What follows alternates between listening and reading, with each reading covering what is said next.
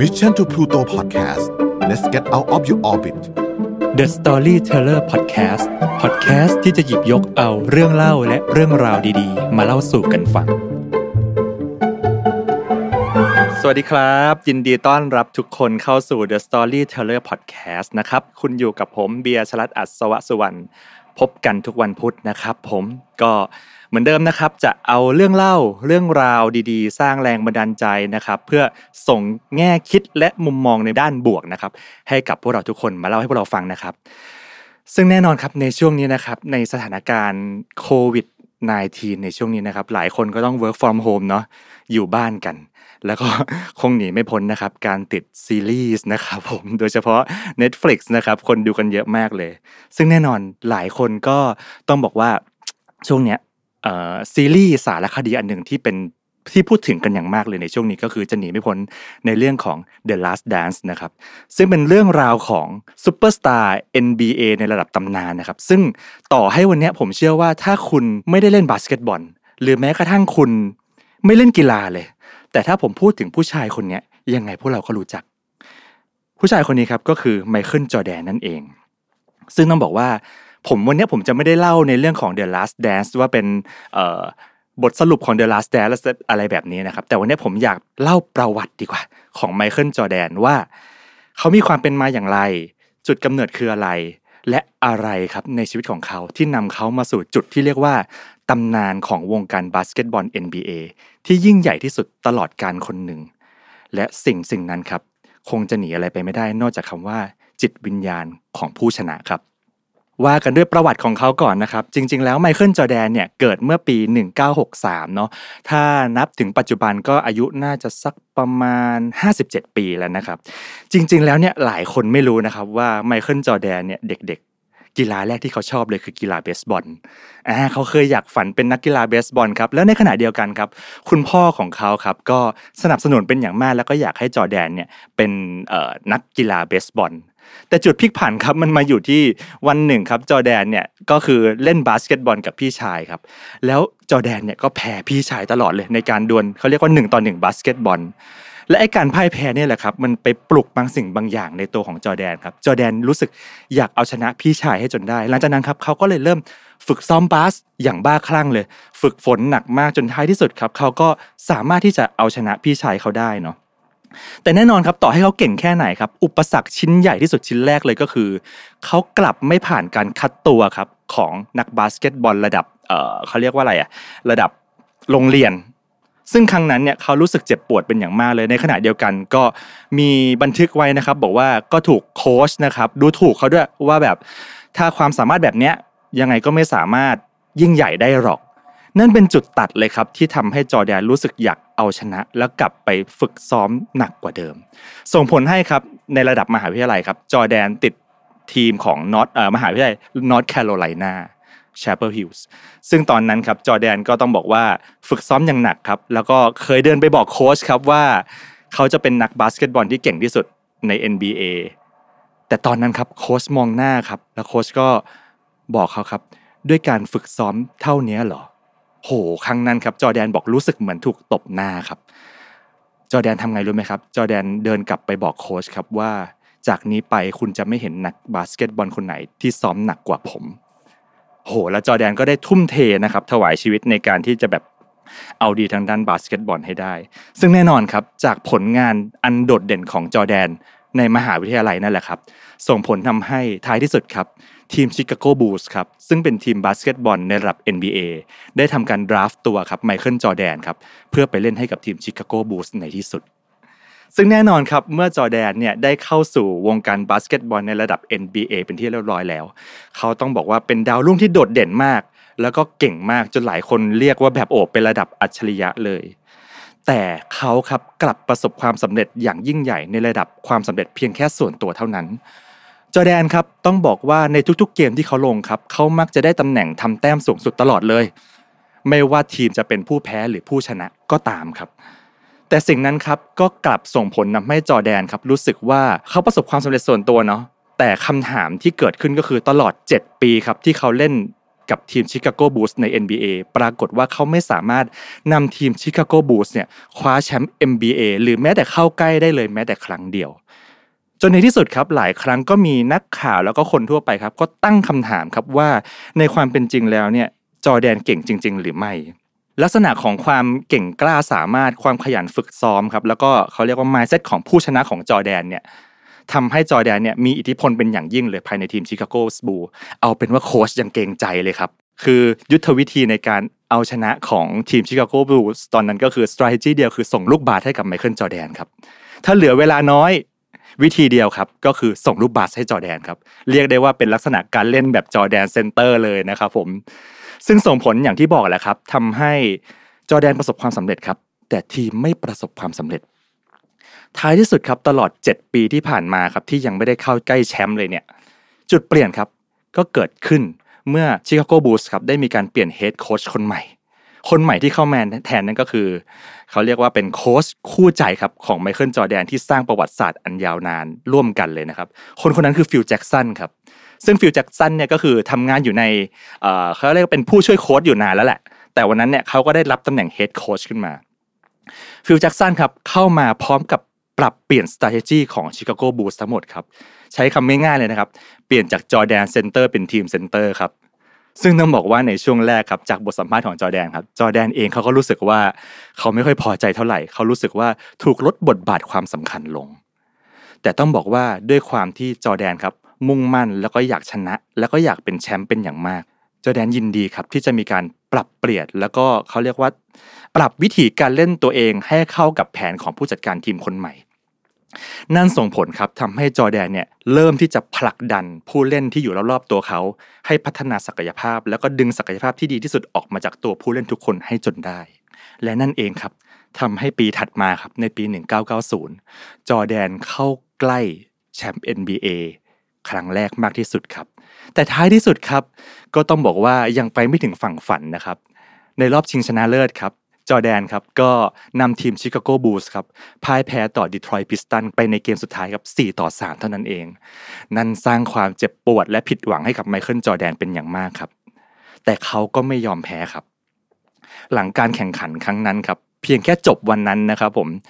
จอแดนครับกลับมาวิเคราะห์ตัวเอง และค้นพบว่าสิ่งเดียวที่เขายังไม่ได้ทำในการที่จะไปสู่แชมป์ให้ได้ คือการพัฒนากล้ามเนื้อตัวเอง ต้องบอกว่าอุปนิสัยของจอแดนเนี่ยครับเป็นคนที่ซ้อมบาสหนักมาก แต่ไม่ค่อยชอบเข้ายิมนะครับในเย็นวันนั้นครับเทรนเนอร์เขาตกใจมากเมื่อจอแดนเดินมาบอกครับว่าผมต้องการเพิ่มกล้ามเนื้อมากกว่านี้ แล้วเทรนเนอร์เขาก็ถามครับแล้วเราจะเริ่มกันเมื่อไหร่ดีครับวันนั้นเป็นวันที่จบรอบชิง NBA นะครับจอแดนบอกว่า see you tomorrow ครับ เจอกันพรุ่งนี้ ในบทสัมภาษณ์นะครับเทรนเนอร์เขาบอกว่าเขาแทบจะไม่เคย push จอร์แดนเลยในการเข้ายิม เพราะเมื่อไหร่ก็ตามที่เขาบอกว่าการยกน้ำหนักเซตเนี้ยขอ 6 ครั้ง จอแดนจะจัดให้เขา 12 ครั้งเสมอ เรียกได้ว่าบอกมาเท่าไหร่ครับ ได้เป็น 2 เท่าตลอด นั่นคือ mindset และอุปนิสัยของจอแดนครับ นอกจากมี winning mindset ตลอดเวลาแล้ว win at all cost คือชนะทุกอุปสรรคแล้ว เขายังฝึกซ้อมอย่างหนักอย่างยิ่งเลยครับ และท้ายที่สุดครับ ในปีถัดมาครับ จอแดนก็ประสบความสำเร็จจนได้ครับ ด้วยการนำทีมชิคาโกบูลส์ครับคว้าแชมป์ NBA สำเร็จเป็นครั้งแรก หลังจากที่อยู่กับชิคาโกบูลส์มาตลอด 8-9 ปีครับหลังจากนั้นครับจอแดนก็ยังคงความยิ่งใหญ่ต่อไปครับเขาสามารถนำทีมชิคาโกบูลส์เนี่ยรักษาแชมป์ติดต่อกัน 3 สมัยซ้อน ซึ่งในสมัยนั้นน่าจะมีอยู่แค่ประมาณ 2-3 ทีมที่สามารถสร้างประวัติศาสตร์อันนี้ได้ครับ แต่แล้วครับจุดพลิกผันที่ยิ่งใหญ่ที่สุดของจอร์แดนก็มาถึงครับ ในปีที่4ครับที่จอร์แดนกำลังเริ่มต้นที่จะไล่ล่าคว้าแชมป์สี่สมัยติดต่อกันครับ ในปีนั้นเกิดเหตุการณ์ไม่คาดฝันขึ้นกับเจมส์จอร์แดนครับผู้เป็นบิดาของไมเคิลจอร์แดน ต้องบอกว่าจอร์แดนกับคุณพ่อเนี่ยมีความสัมพันธ์ที่ใกล้ชิดกันอย่างมาก ในความสำเร็จตลอดระยะเวลาที่ผ่านมาทั้งหมดครับไม่ว่าจะผ่านอุปสรรคความล้มเหลวหรือความสำเร็จใดๆก็ตาม ทุกๆ ครั้งครับคุณพ่อเจมส์จอแดนจะอยู่ข้างๆเขาเสมอ ในทุกๆ การแข่งขันครับถ้าเขาหันไปมองข้างสนามเขาจะเห็นคุณพ่อเขา จอแดนรักคุณพ่อมากครับ และการสูญเสียคุณพ่อด้วยเหตุผลก็คือเกิดคดีฆาตกรรมขึ้นนะครับ ในระหว่างที่คุณพ่อเขาเดินทางไปเยี่ยมญาติเนาะซึ่งสร้างความเสียใจให้กับไมเคิลจอแดนเป็นอย่างมาก ส่งผลครับทำให้เกิดเหตุการณ์ช็อกโลกขึ้นมาครับ ก็คือจอแดนประกาศรีทายจากการเป็นนักบาสเกตบอลอาชีพในปีนั้นครับ ซึ่งก็เชื่อกันว่านะครับการที่เขาประกาศ retire ก็เนื่องมาจากว่าเขาแน่นอนหลายคนอาจจะบอกว่าจอแดนเริ่มหมดไฟหมด passion แต่ในในบทสัมภาษณ์ของจอแดนจอแดนบอกเองครับว่ามันเป็นการที่เขารู้สึกว่าเขาอยาก พักรักษาแผลใจแล้วกัน หรือว่าการที่เขาเล่นบาสเกตบอลเนี่ยทำให้เขาไม่สามารถลืมภาพคุณพ่อได้ แต่หลังจากที่เขา retire ครับ สิ่งที่เขากลับไปตามความฝันครับ คือเขากลับไปเล่นเบสบอลครับ และแน่นอนครับด้วย winning mindset ของจอร์แดนครับไม่ใช่แค่เล่นเบสบอลธรรมดาครับ คืออยากเล่นไปสู่ระดับเมเจอร์ลีกเลยแหละแต่แน่นและแน่นอนเนาะช่วงนั้นก็ต้องบอกว่ามีคำวิจารณ์และมีคำดูหมิ่นเขาเป็นอย่างมากเลยว่าแบบนักบาสเกตบอลจะมาตกอับ และทำให้วงการเบสบอลเนี่ยตกต่ำหรือเปล่า และท้ายที่สุดครับไมเคิลจอร์แดนครับก็ต้องบอกว่าเขาก็สามารถที่จะประสบความสำเร็จเล็กๆนะมีการแบบเอาชนะคำดูถูกต่างๆ ได้ ก็คือใช้คำว่าอาจจะไม่ถึงระดับเมเจอร์ลีกของเบสบอลของอเมริกานะแต่ก็ใช้คำว่าประสบความสำเร็จในระดับหนึ่งแหละ แต่ท้ายที่สุดครับสิ่งที่เขารักที่สุดก็ยังเป็นบาสเกตบอลเช่นเดิมหลังจากการเกษียณไปตลอด 18 เดือนครับผม ซึ่งใน 18 เดือนนั้นก็ต้องบอกว่าชิคาโกบูลส์ครับ ก็เพื่อนร่วมทีมที่เหลือก็ต้องประสบกับความยากลำบากเนาะเพราะว่าขาดผู้นำที่เก่งแล้วก็กระตุ้นเพื่อนร่วมทีม แล้วก็มี winning mindset อย่างไมเคิลจอร์แดนชิคาโกบูลส์ก็ไม่ประสบความสำเร็จครับ จนท้ายที่สุดครับ Return of the King ครับ จอร์แดนก็กลับสู่วงการบาสเกตบอลในอีก 18 เดือนถัดมาครับ และแน่นอนครับ เมื่อจอร์แดนกลับมาครับ ทีมก็มีกำลังใจมากขึ้น ทุกคนก็เรียกว่าพยายามกันอย่างเต็มที่ส่งผลทำให้ ปีนั้นครับชิคาโกบูสก็เข้ารอบได้ลึกขึ้น แต่ด้วยความที่จอแดนครับห่างสนามไปนาน และตอนเขาไปเล่นเบสบอลเนาะต้องมีการฝึกกล้ามเนื้อใหม่หมด เพราะว่านักกายภาพเนี่ยเขาบอกเลยว่า นักกีฬาเบสบอล กับนักกีฬาบาสเกตบอลเนี่ยฝึกกล้ามเนื้อด้วยวิธีการที่แตกต่างกันโดยสิ้นเชิง นั่นหมายความว่าตอนที่เขาไปฝึกเบสบอลเนี่ยเขาต้องเทรนกล้ามเนื้อใหม่หมด และเขาบอกด้วยว่าอาจจะไม่สามารถกลับมาเล่นบาสเกตบอลได้นะ ส่งผลทำให้ในตอนที่จอแดนกลับมาเล่นเบสบอลครับ กลายเป็นว่าเขาดูเหนื่อยล้ากว่าปกติครับ เขาเล่นได้ดีครับ แต่เขายืนระยะไม่ได้ เขาดูเหนื่อยล้าแล้วก็ท้ายที่สุดครับ ก็ไม่สามารถนำชิคาโกบูสไปต่อได้ครับ ในปีนั้นก็เรียกว่าไปไม่ถึงฝั่งฝันเนาะไม่สามารถได้แชมป์ส่งผลทาให้ครับ แน่นอนครับเมื่อเป็นคนดังสิ่งที่ต้องแลกก็คือคำวิจารณ์อันมากมายครับ